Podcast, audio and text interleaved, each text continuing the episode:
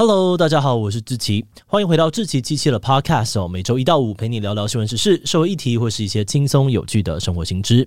那今天的这一集我们要来聊聊的主题是 AI 绘图。你有玩过这一两年很红的 AI 绘图吗？虽然大家玩得很开心哦，但其实也有超多人跳出来反对这个技术。在去年八月的时候，日本出现了一个新的 AI 绘图网站 Mimic。这个网站号称，只要你上传几张角色图进去，AI 就可以学习这个绘师的画风，帮你产生同样风格的图像。不过，就在短短的一天之内，大量的绘师跳出来抗议，拒绝让自己的作品被其他人上传到这个 AI。不少网友看到，也跟着一起声援绘师，让整件事情快速的延上。扛不住压力的 Mimic 呢，马上在隔天宣布要暂停这项服务，也会删除之前大家上传的图片。而在这一起事件过后，网络的舆论分裂成了两派，其中一派呢支持绘师立场，抵制 AI 绘图，但也有另外一派的人表示，这大概是绘师们的最后挣扎，因为很快的 AI 绘图就要抢走他们的饭碗了。今天的这集是我们 YouTube 频道会员许愿池选出来的题目，我们会来聊聊 AI 绘图这几年有多厉害，AI 绘图延伸出哪些争议，真人绘师们真的会被取代吗？今天就让我们一起来聊聊 AI 绘图吧。不过，在进入今天的节目之前，先让我们进一段工商服务时间。NVIDIA GTC 人工智慧与元宇宙时代的技术大会又要来了。今年呢，即将在三月二十到二十四号之间全球同步线上开展，总共有超过六百五十场来自产学业界顶尖人士带来的精彩讲座，而且一样可以免费轻松报名。这次让人期待的不只是执行长黄仁勋的例行主题演讲，另外还有他跟 OpenAI 的联合创办人暨首席科学家，也就是最近推出 ChatGPT 聊天机器人的 Ilya Sutskever 也即将来一场路边对谈。如果你对科技新知充满兴趣，那么欣赏这两位大师如何剖析 AI 的近期发展跟未来展望，绝对是让你收获满满。同时，今年 NVIDIA 也推出了八场精彩的 Watch Party 技术专家中文导读讲座，邀请大家一起线上观赏，跟 NVIDIA 技术专家进行互动，及时帮你解答讲座内容的问题。想了解更多的详情，就赶快查看资讯栏，并点击链接，免费的报名 NVIDIA GTC 线上大会，参与这场科技产业不容错过的盛会吧。好的，那今天的工商服务时间就到这边，我们就开始进入节目的正题吧。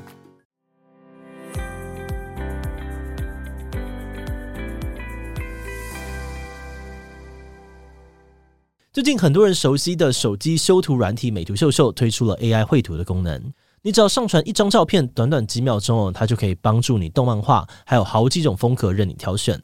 另外，现在还有像是高 GAN 这样子的 AI 工具哦，你只要随便画几笔轮廓，它就可以帮你转换成超写实逼真的高山啊，还有草原，还可以变换天气，让场景呢在阴天、晴天跟雨天之间切换。另外，我们团队之前呢也有试玩过一种叫做 Midjourney 的绘图工具。这个超强大的绘图工具，应该很多人都玩过。只要输入一些关键字，它在几秒钟之内就可以生成你要求的图片。比如说什么像是生气的习大大啦，电影里才有的高科技房间等等。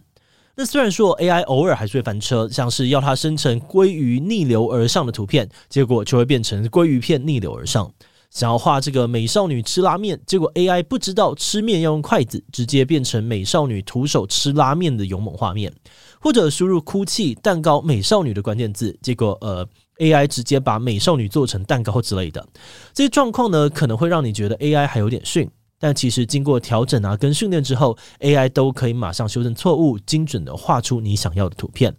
不过说到这里哦，你可能会觉得奇怪的是，为什么最近这几年 AI 绘图的品质跟进步幅度会这样子突飞猛进呢？其实 AI 绘图的爆发性成长，很大一部分应该要归功于 GAN 这个号称 AI 史上最酷的技术。GAN G A N 呢是生成对抗网络的英文简称。简单来说，这是一个让 AI 学会生成东西的技术，而整个过程呢会有两种 AI 的互相对抗来达成。在这边，我们可以先简单的把这两种 AI 分别呢称为是辨识型 AI 跟生成型 AI。辨识型 AI 哦，生活当中很常见，你一定不陌生，像是手机的人脸辨识啊，停车场的这个车牌辨识，都算是辨识型 AI 的一种。不过，以前要训练这种辨识型 AI，需要耗费大量的时间跟心力。比方说，你想要让 AI 学会辨识什么是猫，那你就得先准备好好几千张是猫跟不是猫的图片给 AI 判定。再一一的告诉 AI 哪一题答对了，哪一题答错了。但这种训练方法真是太累、太没有效率了。于是发明出 GAN 的人呢，提出了一个天才的想法，他干脆哦把辨识型 AI 跟生成型 AI 凑在一起，来一个矛盾大对决。生成型 AI 呢会负责生成图片，而辨识型 AI 则会负责判断这张图片跟参考图的差异有多大。假设今天我们要 AI 画一个二次元少女，一开始呢，生成型 AI 可能会产出一大堆乱七八糟的杂讯，而辨识型 AI 一看就知道这些通通都不是少女。然后随着生成的东西不断被打枪，生成型 AI 很快就会掌握绘制二次元少女的方法，像是加上眼睛啊，或者是加上头发等等。于是呢，在不断对抗的过程当中，生成型 AI 会画得越来越像，而辨识型 AI 也越来越会辨识，就有点类似双方互相训练的感觉。而直到辨识型 AI 无法分辨参考图跟 AI 作品的差异时，整个对抗的过程就会告一段落，而我们也就会得到一张由 AI 绘制的二次元角色。所以这也是为什么我们可以把真人绘制的作品拿去喂给 AI，AI 就能够在短时间内学习它的画风，画出类似的图。而在 GAN 这样子的技术出现之后呢，AI 绘图有了革命性的进展。这几年哦，更随着 GAN 的研究大量暴增，让 AI 绘图的相关技术飙速了成长。啊，不过眼看着 AI 技术来势汹汹，许多创作者们也纷纷提出了他们的担忧。最近这几个月呢，世界各地有不少创作者对于 AI 绘图提出了不少的担心跟质疑。像是前阵子呢，就有大量的日本绘师在推特上面发起了 AI 学习禁止的宣言，拒绝让自己的作品被其他人拿去训练 AI。他们认为哦，在缺乏明确规范的状况之下，AI 绘图可能会导致侵权或是恶意仿造的问题。比方说呢，有心人士可能会利用 AI 模仿特定会师的画风，然后再假冒成会师本人来贩售作品，或是让 AI 画一些糟糕的内容，影响到会师的名誉。而另外一方面，在欧美社群，这股反弹 AI 的声浪也越来越大，像是汇集了全球顶尖艺术家的平台 ArtStation 上面，最近就有一些创作者跳出来抵制 AI。很多人呢，更直接在自己的作品上面加上大大的反对标语，写着 “Not to AI generated images”。那这些创作者认为哦，像 R Station 这样子平台，应该是让艺术家们互相交流结案的地方。但是大量粗糙的 AI 创作却已经占据了平台，压挤到了真人作品的曝光率。因此，他们要求官方必须强制将 AI 作品加上标注，或是禁止用户上传 AI 作品，来保护真人创作者的权利。那虽然哦，大家反对 AI 的理由各自都不一样，但你还是可以从目前的趋势当中看出，创作者们已经感受到 AI 的冲击。而他们的焦虑更反映出了一个更核心的问题，那就是 AI 会取代真人绘师吗？嗯，关于这个问题的答案，我们只能说很有可能会，但好像也不是绝对。怎么说呢？这里我们可以先来看看对 AI 绘图的崛起比较负面的观点。很多资深的创作者都表示哦，有了 AI 绘图之后，大大降低了创作门槛，未来绝对会有更多人想要挤进这个产业，让竞争变得更加的激烈。而且也会有更多人呢开始贩售低价的 AI 作品，威胁到真人绘师的生存。举例来说，前阵子台湾的绘画接案社团就有人提供 AI 绘图的服务，一张单人半身的画像只收台币三百元。但反观啊，类似的品质、类似的规格，如果由真人绘师来接案，定价范围就可能落在一千到五千元左右。这个价差超大、便宜好取得的 AI 作品，直接打乱了市场行情。甚至到了未来，等 AI 绘图更成熟之后，一些小型的公司企业可能靠自己使用 AI 绘图就可以制作堪用的图片了，根本就不需要外包给专业的绘师。这个状况有一点点像之前线上免费图库的出现，让很多专门帮杂志画便宜插图的绘师就这样子失去了工作机会。因此，在 AI 绘图大举进攻的时代，如果你只是个能够把东西画出来的绘师，没有自己独特的画风，在创意方面没有办法展现优势的话，那你被 AI 取代的几率真的是蛮高的。